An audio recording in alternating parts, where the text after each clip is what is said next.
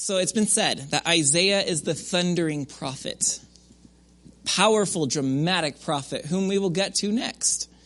That Jeremiah is the weeping prophet, the dark and emotional prophet. Probably wore black clothes, skinny jeans, and long hair combed over the eye, right? But Ezekiel is the weird prophet he does some strange things. And if you read the first three chapters already, you know that some of what he's called to do is weird. So I'm going to do something weird too.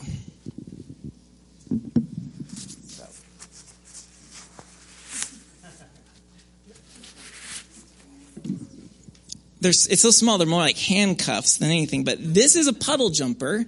It's, um, it's a little this pink floaty device is what my daughter uses when she goes in the water. And actually, has she grown out of this yet? Okay, so this summer maybe she'll grow out of this. But um, this is a great device. I don't know if you've seen them, but it kind of wraps around this, the chest here, and the arms go through, and it clips in the back. So it's not just like the little things on your arms that can fall off. It's like it's like a vest, and it kind of like the floaty arms too at the same time. And so she can learn to swim with this. So this is a great device, but there's going to come a day when she's not going to need this anymore, right? She's going to grow up and she's going to want to go in the deeper water. Um, there came a day when I didn't need this anymore. Yeah, I don't try to squeeze into this, contrary to what you might be thinking. I grew out of this.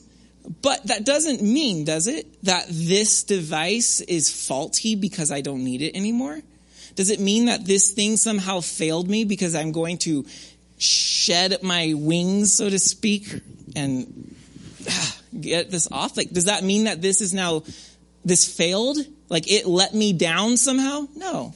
It means that I grew up. It means that I changed. As we come to this opening section of Ezekiel, we're going to see that Ezekiel goes to this moment where he was once paddling around in the shallow end, but then discovers I don't need these anymore. Like this served its purpose, but something radical has happened in my life and in my brother and sister's lives, Israel, the community of Israel, something's happened and God is taking the puddle jumper off of our arms. He wants us to go to the deeper end. He wants us to have a deeper life. It's great we start, you know, we come to Jesus and we're wallowing in the shallow end and it's great because it's, it's fun. It's fun to splash around and build sandcastles. But then he says, don't build your house on the sand, build on the rock. And he calls us deeper and we're realizing, okay, he wants us to cast our nets into deeper water and catch a bunch of fish. And we're realizing that there's a journey, right? And that is what we're going to see Ezekiel being ushered into here at the beginning. So as we open Ezekiel chapter 1 verse 1, he tells us right off the bat his age in the 30th year. So this is of his life. He's now 30 years old, which is significant because he is from a priestly family.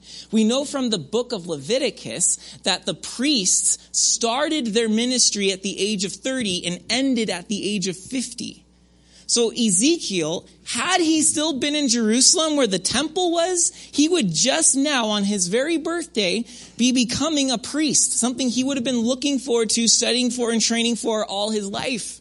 But He's not in Jerusalem. The temple is no longer there. It's been destroyed. As we saw in our journey through Jeremiah, the Babylonians, the big bad wolf came and huffed and puffed and blew their house down because they stopped living on the stone, on the rock of God's word, and started doing things their way. And the temple is destroyed, the city is destroyed, and many of the Jews were taken to Babylon. Those that were left were left because the Babylonians saw them as too weak, too insignificant, too pathetic. Well, guess who got grabbed in this mass exodus? Ezekiel. He's now 30, and instead of sitting in the temple, becoming a priest, he's sitting by the river Chebar in the land of Babylon. So in verse 1, in the 30th year, in the fourth month, on the fifth day of the month, as I was among the exiles, a very sad, deported bunch, by the Chebar Canal, the heavens were opened, and I saw visions of God. So this is the year 593 BC, which means 586 is when Jerusalem, uh, the whole thing is actually going to fall in 586. So, you know, seven, eight years from now. But Ezekiel is not going to be there to see it, and he's not going to be there to become a priest. He's all the way in Babylon. And then on the fifth day, verse 2 of the month, it was the fifth year of the exile, King Jehoiachin, the word of Yahweh came to Ezekiel the priest, the son of Buzi, in the land of the Chaldeans, Babylonians, by the Chebar Canal, and the hand of Yahweh was upon him there. Okay. Ezekiel is by the Chebar Canal with the exiles. If you will look ahead just slightly to chapter 3, verse 15, we get a more specific location. Ezekiel 3, verse 15. And I, this is Ezekiel talking, I came to the exiles at Tel Aviv, who were dwelling by the Chebar Canal. And I sat where they were dwelling, and I sat there overwhelmed among them seven days. So Tel Aviv is an actual place now that we can find on the Chebar Canal. And according to one commentator, Tel Aviv refers to a small town left over from the flood. A small town left over from the flood. And the, the guess is that this is actually a town of ruins that at one time the canal had overflowed its banks and destroyed this village and now is recited back to where it should be and that they placed these Jews in this old abandoned village, this ghost town and say, here, live here and it's your job to work on this irrigation project. So the idea, the belief is that the Jews were actually in labor camp in this abandoned village trying to help the canals flow better so that the Babylonians can enjoy more water in their barren desert. Fun existence, huh? That's where he is. Now, as we see him sitting by this river at the opening of the book, hold your place here and go to the end of the book. Chapter 47.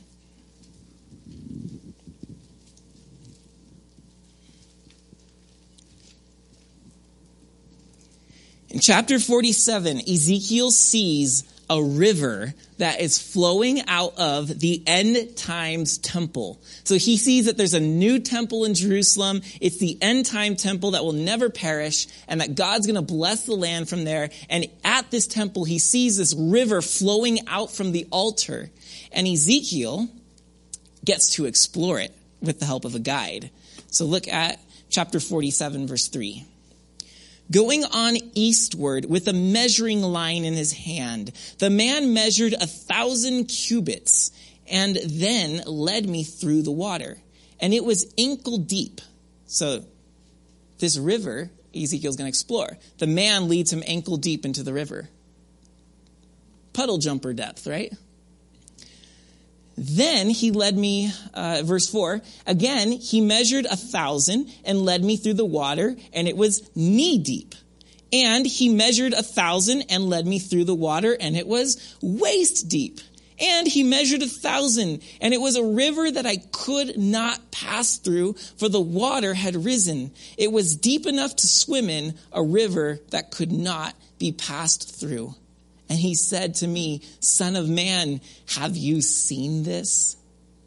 Yeah, I love this. The book opens with this puny little canal that there's slaves for, for the Babylonians, and ends with this majestic river that Ezekiel is intimidated to pass through, flowing from God's restored temple. And if you continue reading, you'll see that this water goes and heals the land and has all kinds of fish in it, and it is, it is nourishing these trees whose leaves are for healing.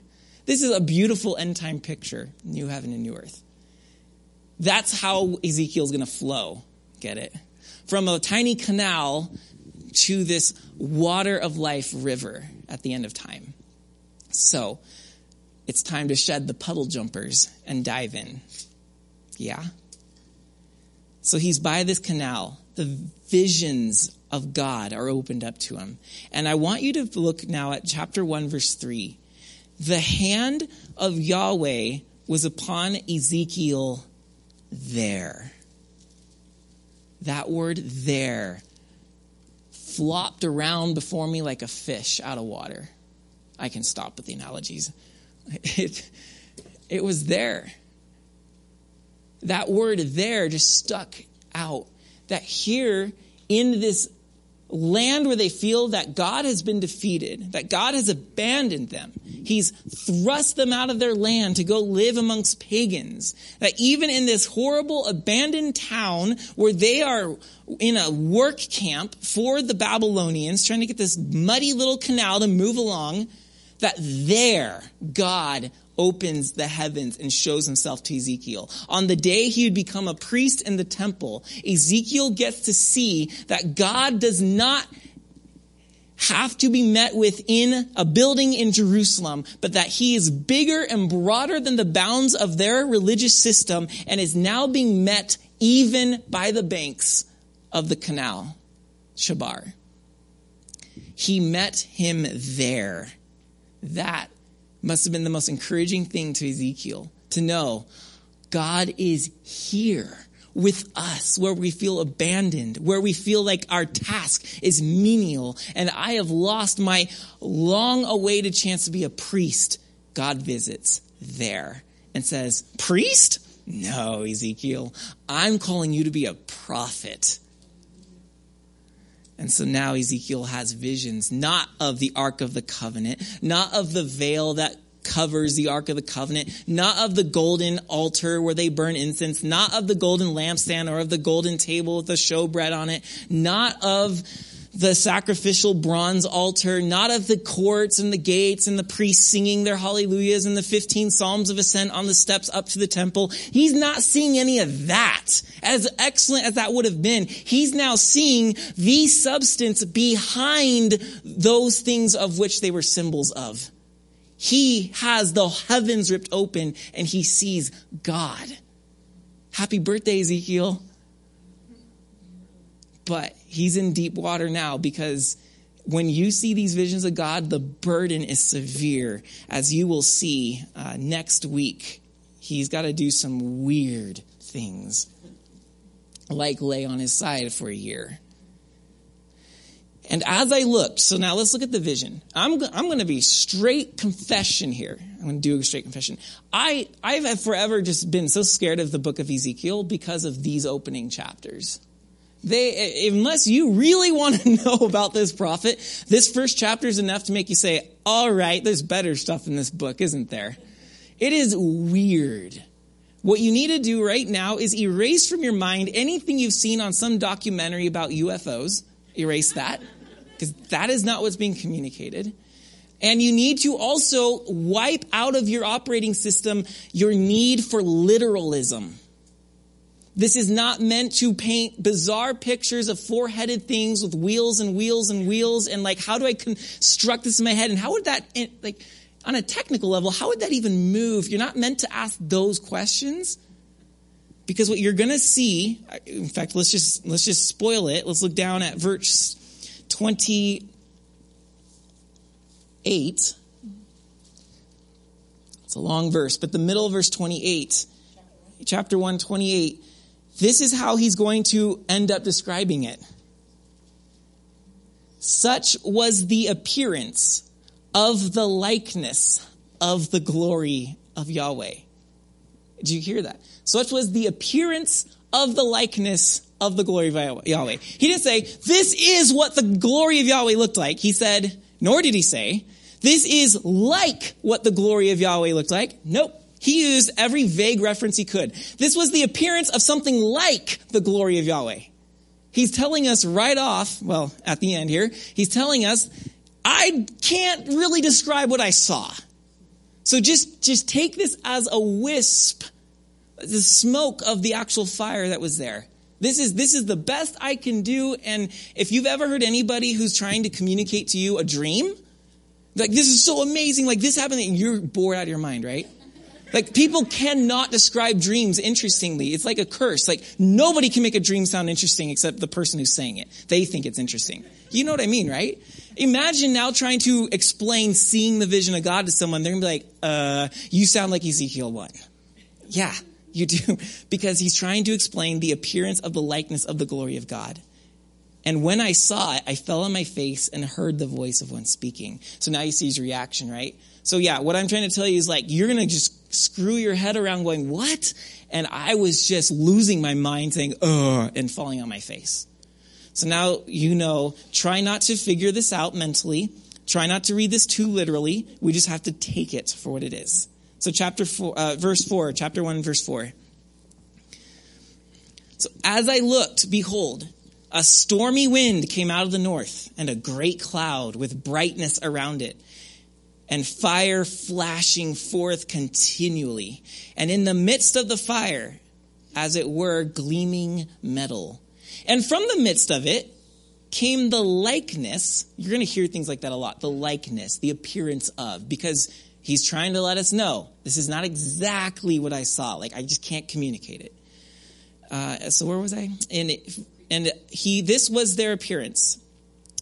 The four living creatures, yes, and this was their appearance. They had a human likeness, but each had four faces, and each of them had four wings. Their legs were straight, the soles of their feet were like the sole of a calf's foot.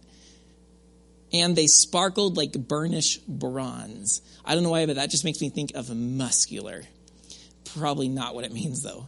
I don't know. Under their wings, on their four sides, they had human hands. And so they don't have human feet. They have calf feet, but they have human hands. And the four had their faces and their wings thus. Verse 9. Their wings touched one another. Each one of them went straight forward without turning as they went. As for the likeness of their faces, each had a human face, but there were three other. The four had the face of a lion on the right side. The four had the face of an ox on the left side, and the four had the face of an eagle. Such were their faces. And their wings were spread out above. Each creature had two wings, each of which touched the other wing of another, while two covered their bodies. I think this needs a recess. Hold your place at verse 12. So, okay, so we've got this burnished bronze appearance. They've got calf feet. They've got human hands. They look like a human, but they've got four faces. And we know they have four wings. Two of their wings are touching the wings of others. So the best we can imagine this, if you will, just let me use this box. It's not why it's here, but just use this. Um, this, one is standing here facing you. The other standing here facing to the right, your left. The other standing here facing the other way. And this guy standing here is facing toward me so that the backs of their heads are all looking at each other. Okay. So it's kind of like they're making a cube. Two of their upper wings are touching the other wings of them next to each other. So kind of like in the Ark of the Covenant, it said that the cherub were on either side of the mercy seat of the Ark of the Covenant, and the wings spread over toward one another. So, but now we've got four of them, right? It's not two dimensional, it's like four dimensional. It's pretty cool. So their wings, as, as in the temple, the wings were said to be the throne of God, where his feet touched down on earth. Um, in between the wings was where his glory would meet Israel. Here we've got these four sets of wings, and in the middle of these, we're going to find out later what's there. But then the other two wings are covering their bodies. So each of them, and it seems from what I can read, it seems that the human face is the one that's facing out. So either way that you look at the front of it, it's a human face. The face of the eagle is facing in toward each other. And then on the left and right, you have the ox and the lion face. Okay? Yeah, right? Just go with it. So in verse 12, and each went straight forward. Wherever the Spirit would go, they went, without turning as they went. So they went wherever the Spirit led, but they never turned. So they could go, it, almost like they could just shift without true physics. As for the likeness of the living creatures, their appearance was like burning coals of fire, like the appearance of torches moving to and fro among the living creatures. And the fire was bright, and out of the fire went forth lightning, and the living creatures darted to and fro like the appearance of a flash of lightning. So when this whole thing moved, these four moved together, they were just darting. Like there was no, like physics didn't explain this. What your physics teacher taught you, how things move in the world, it doesn't fit here. These things are just teleporting from here to there as quick as lightning, just moving around un, um, maybe unpredictably, maybe, I don't know. It's just you're like looking at like what's going on. Verse 15. Now, as I looked at the living creatures, I saw a wheel on the earth beside the living creatures. This is where it gets a little harder. One for each of the four of them. Verse 16.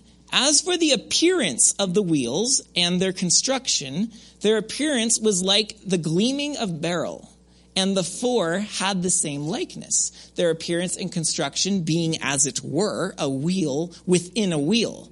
And that's where I'm lost. When they went, they went in any of their four directions without turning as they went. And their rims were tall and awesome, and the rims of all four were full of eyes all around. And when the living, Can you imagine seeing as the wheel spins what your what your eyes are catching? It would just be dizzying. Um, and their rims were tall and awesome. The wheel, the eyes were all around it. Verse 19. And when the living creatures went, the wheels went beside them. It almost sounds like a chariot, right? And when the living creatures rose from the earth, the wheels rose. Wherever the Spirit wanted to go, they went, and the wheels rose along with them for the spirit of the living creatures was in the wheels. When those went, these went. And when those stood, these stood. And when those rose from the earth, the wheels rose alongside with them, for the spirit of the living creatures was in the wheels. So the wheels, it seems, are an extension of the being of these four living creatures.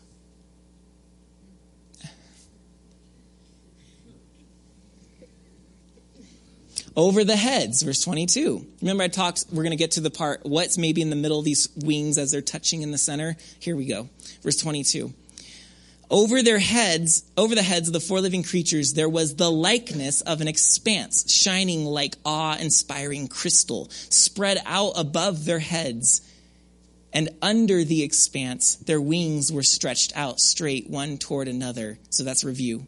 And each creature had two wings covering his body. And when they went, I heard the sound of their wings like the sound of many waters, like the sound of the Almighty, a sound of tumult, tumult like the sound of an army. When they stood still, they let down their wings, and there came a voice from above the expanse over their heads. When they stood still, they let down their wings. Now, verse 26 above the expanse over their heads was the likeness of a throne. You're going to see the word likeness and appearance appear a ton here because we're now getting to the God presence itself. So above the expanse over their heads was the likeness of a throne in appearance like sapphire, and seated above the likeness of a throne was a likeness with a human appearance. And upward from what had the appearance of his waist, I saw as it were gleaming metal like the appearance of fire enclosed around him. And downward from what had the appearance of his waist, I saw as it were the appearance of fire and there was brightness around him. I think that's the only like declarative statement he made. There was brightness around him. Back to appearances. Like the appearance of a bow that is in the cloud on the day of rain, so was the appearance of the brightness all around. Such was the appearance of the likeness of the glory of Yahweh. And when I saw it, I fell on my face and I heard the voice of one speaking. I would like to interview Ezekiel one day about this. So, yeah, look, he's grabbing, right, for whatever he can to explain what he cannot. It's, it's a really hard task. One of the things he grabs that his audience would know about was the, the vision of cherubim. These four creatures with the wings and the faces are cherubim, and they were actually known in the pagan world um, the, the, Babylonian world and the pagan world at large. Cherubim were a common theme in their temple and religious art. Now, so what's interesting about this is if you look at the way that the pagans saw cherubim, at the way Ezekiel's seeing cherubim, it actually starts to tell us something that we have not seen yet. See, in their imagery, um, the pagans talked about the cherubim as being static beings. They either stood guard in front of the temple doors or they upheld the throne of the God. That was it. They just stayed there. What's unique about Ezekiel's vision is that these cherubim, we are told, have wheels and they're moving around and they're flashing to and fro, right? They're in constant motion because this is not, Yahweh is not the God of the temple on the hill called Mount Zion in Jerusalem. No, he is the God of the entire earth. And he met Ezekiel there, right? So this is what we see one of the differences is that these cherubim move. They are not static, they are dynamic, right? Constantly in motion, which is what Christianity has taught us from the very beginning is that God is three in one. That if you just have a one being, you have a static being. But if you have three in one, within that one being, you have a dynamic exchange of love and presence, a dance, as C.S. Lewis described it in Mere Christianity, constantly in motion because God does not sit in one place and just wait for everything to happen. God is always in motion. Like a river flowing. Ezekiel's being called into this movement of this God who is always in movement. Notice also the four faces. Does it ring a bell, these creatures and their four faces? You're like, nope, never dreamed that before. yeah, but it should. If you if you remember Revelation chapter 4, we see a vision of God on the throne, very similar, at least it borrows a lot of the imagery from here in Ezekiel. John in Revelation sees God in very similar terms that Ezekiel sees God. And the four living creatures there, um, it's not one creature with four faces. This time it's four different creatures, each with one of the faces. So slightly different. Maybe depended on what angle these prophets were standing at, because God's a big dynamic being.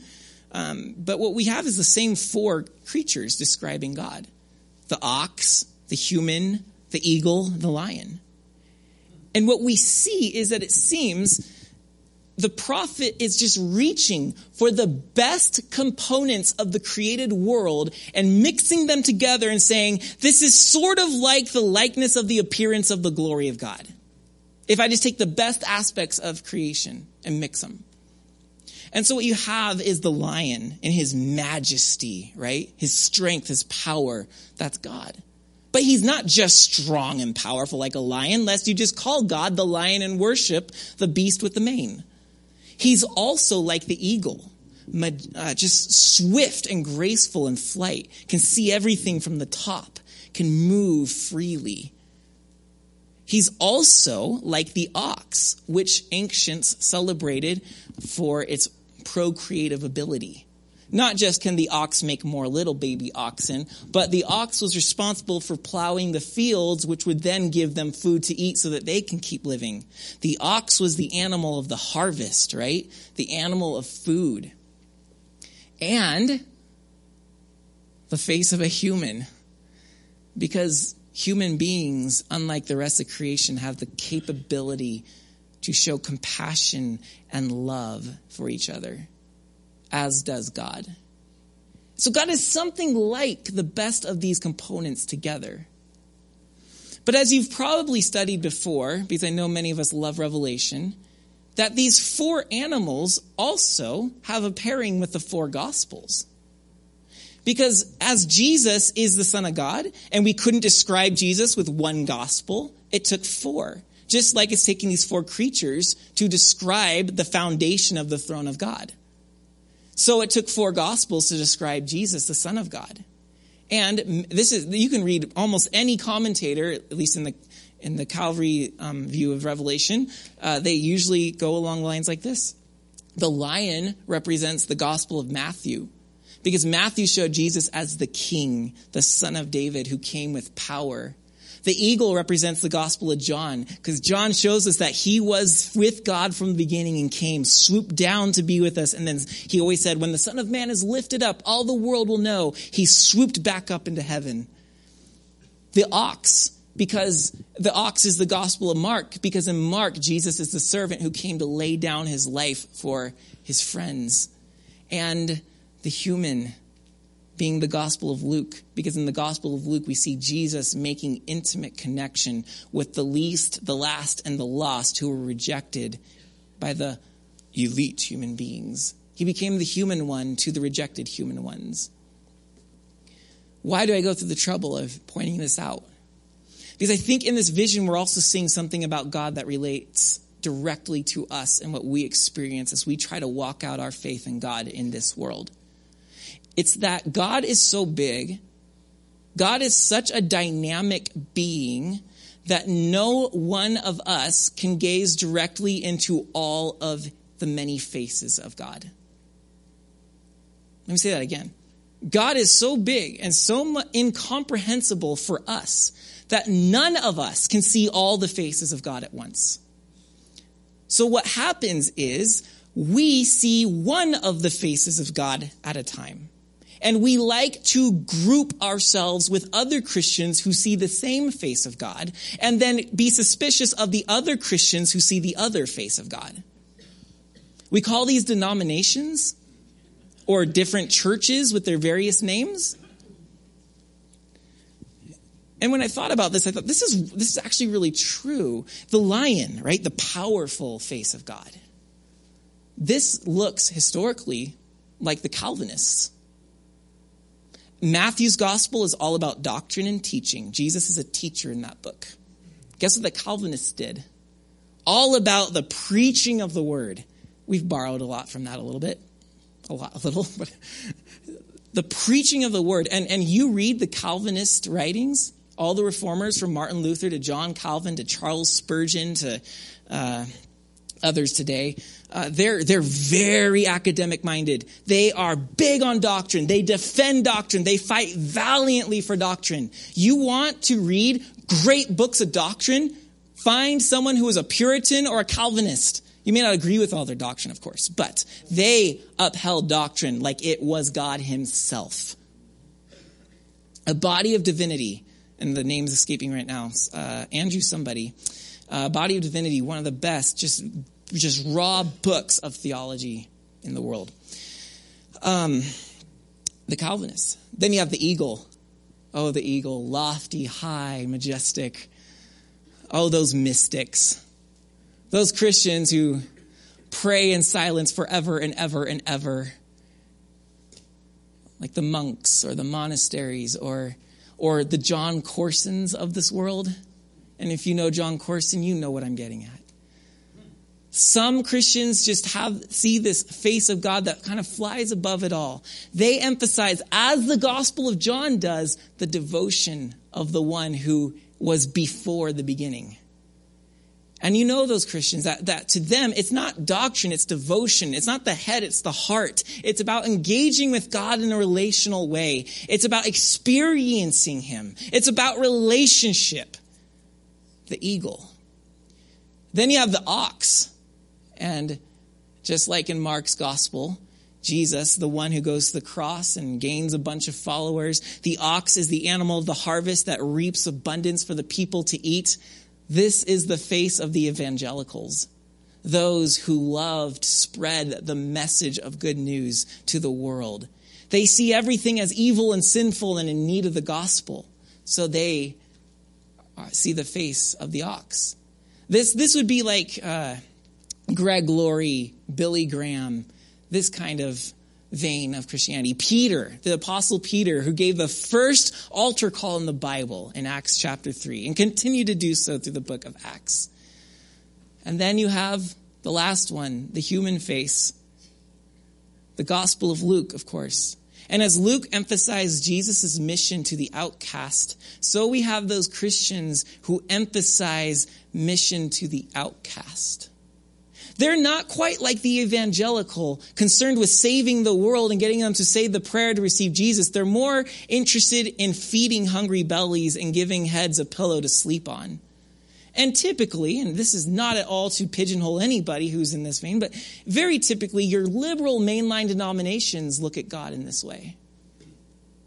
And so here, very, very overly simplified, we've broken the Christian family into four groups who are simply looking at the same God from four different sides. Why do I say all this? again, because this is where we're walking now. And rather than being critical of those who are seeing this face of God and you're over here, it doesn't mean they're wrong any more than it means you're right. It means that maybe one day you will get the call to live a deeper life and you will start to see the other face of God as you move around.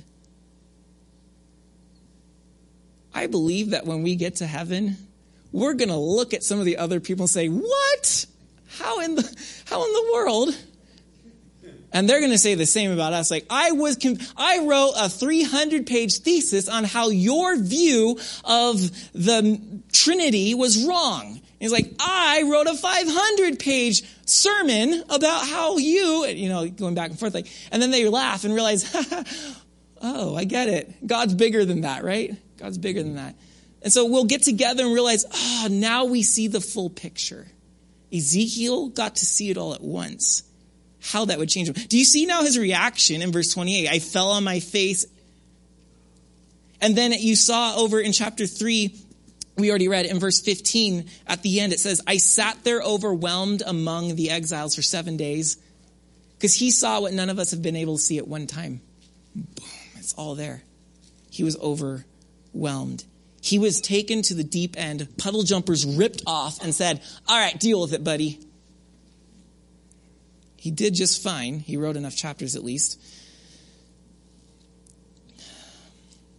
So I have these three boxes up here because I think there's going to come a time when we are going to experience God there, as Ezekiel did.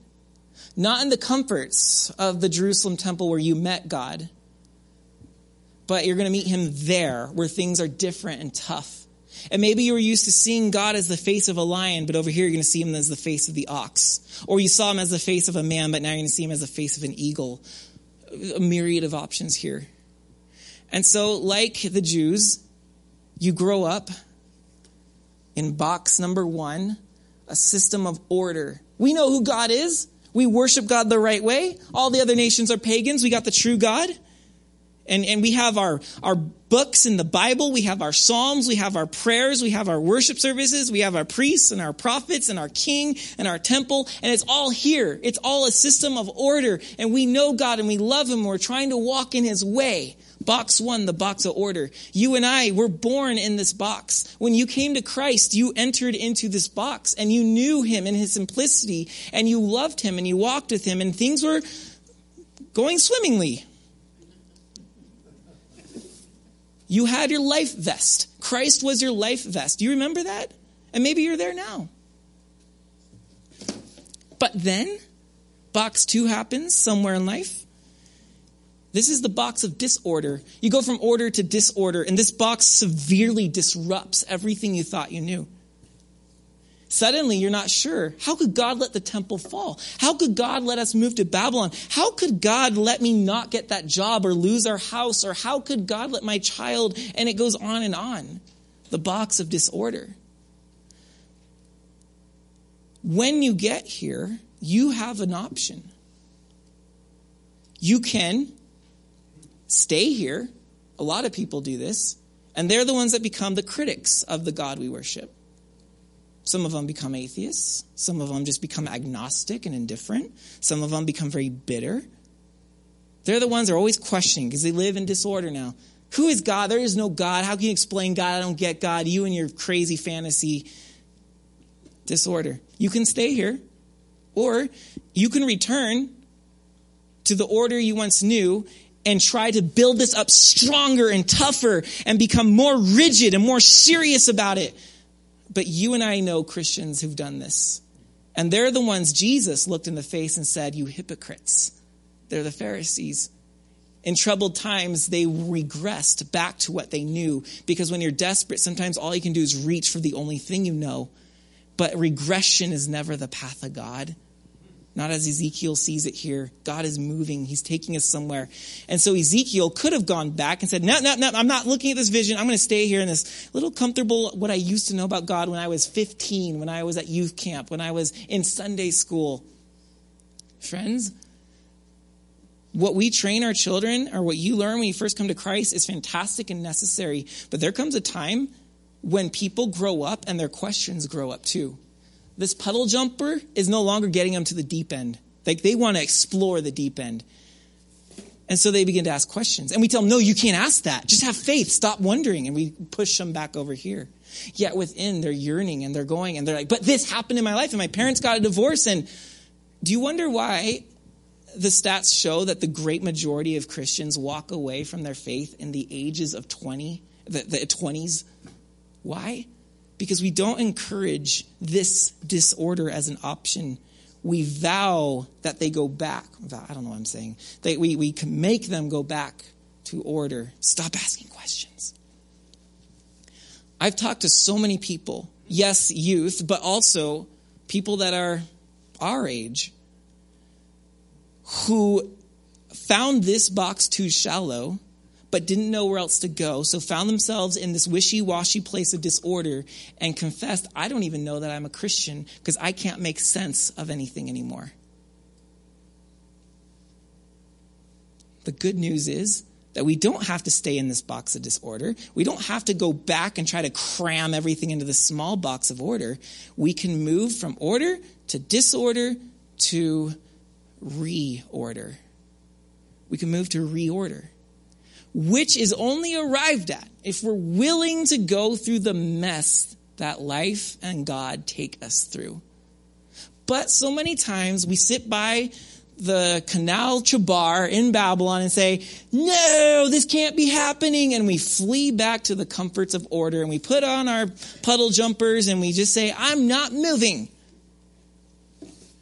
But by the end of the book, Ezekiel is swimming or he's trying, and it gets even too deep for him. He's trying to swim in the swift, moving, living water of God. He's, he's finding reorder through this book. And I think he's wanting to lead us, right? From puddle jumpers to actual swimmers. From the, the muddy little canal irrigation system of Babylon to the living water flowing out of the temple of God and healing the world.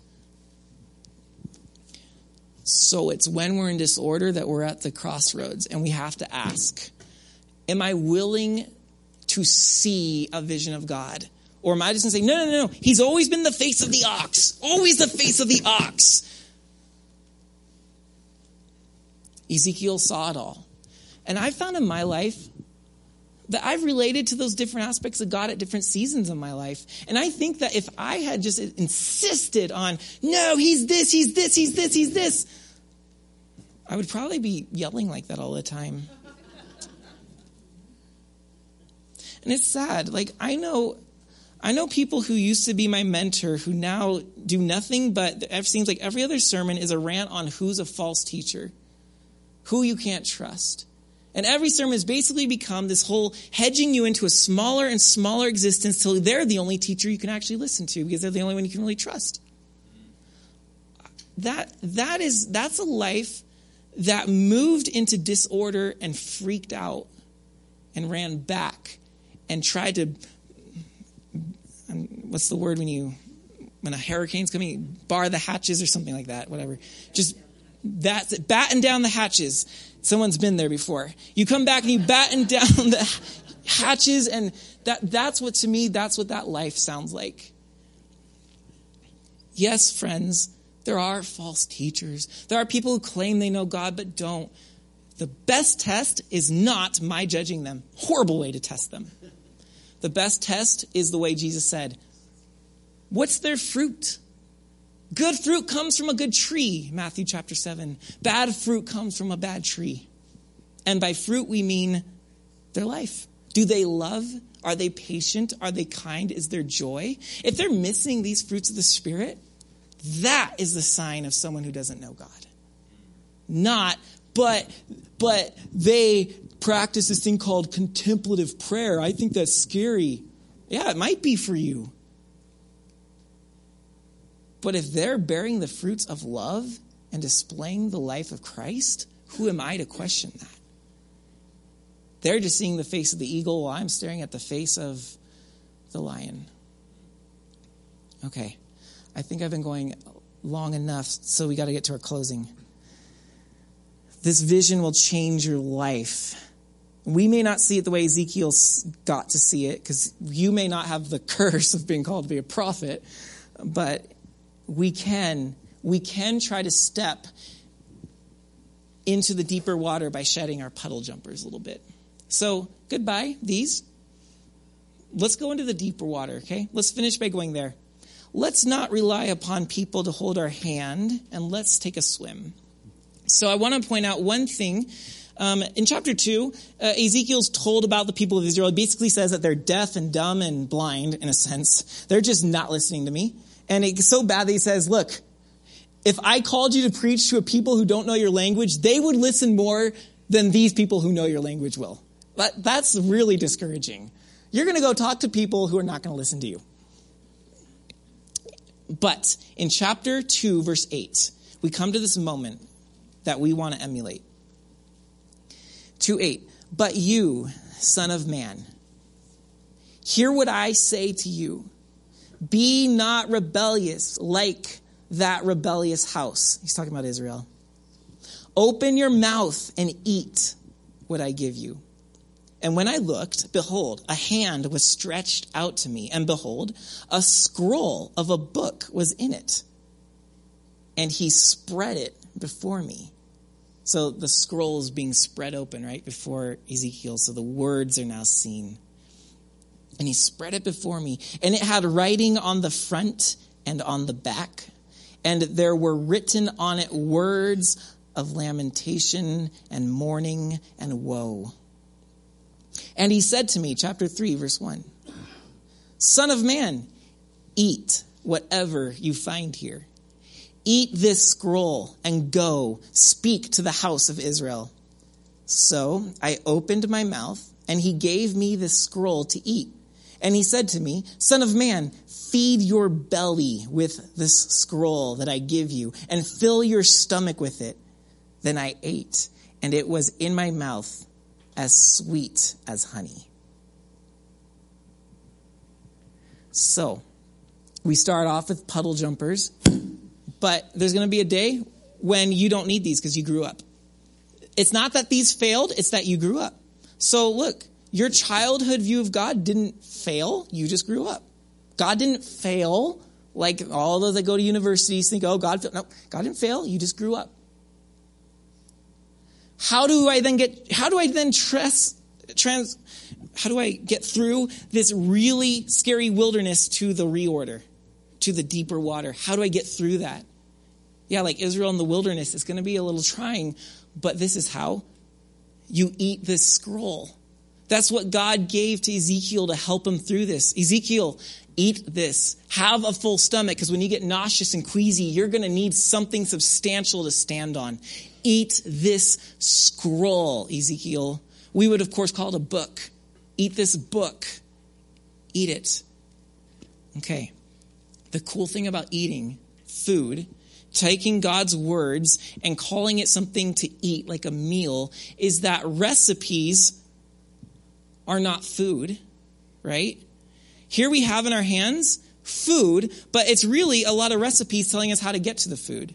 But here's the thing about recipes is that they can't nourish me. Recipes can't simply be read. Oh, cool. Cool. Look at this. Ooh, I bet that's really delicious. Ooh, that looks so healthy. Ooh, that looks so devilish recipes don't do anything if you read them. They must be followed and obeyed.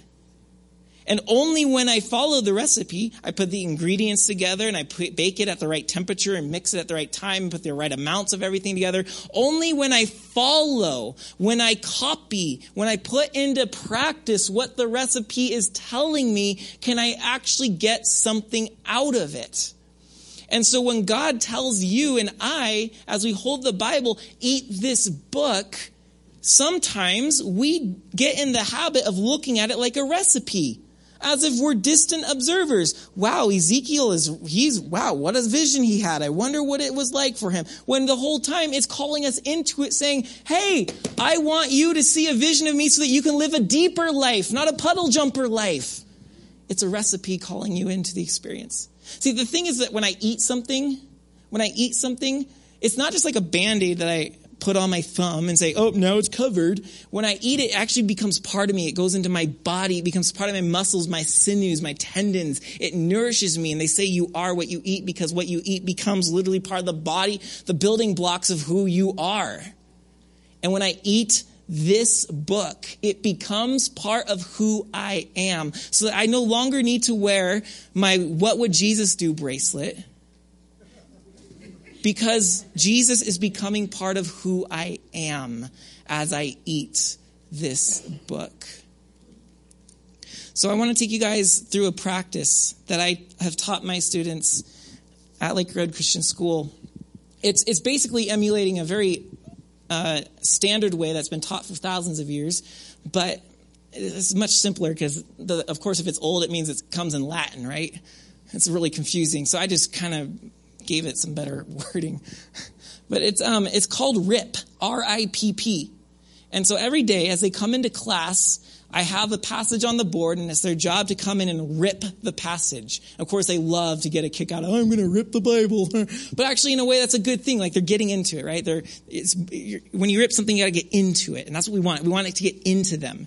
So they rip the passage. And what it stands for is R is read. You've got to read this book if you want to get it into you. It starts with reading. And it sounds so elementary, but here's how you read. I, I once tried, and I, please don't, I'm not making fun of you if you can do the one year Bible, but I can't. I tried. I think for every year, for like five years, I tried to do the one year Bible, and for me, it was too fast. I don't just read the Bible like it's the newspaper. I can read that fast, whatever. It's just details that are going to change tomorrow, anyways. But the Bible is meant to be taken slow. The way you, you would not race through a $30 steak. They only give you that much, anyways, right? So you got to eat it slow so it's worth every dollar.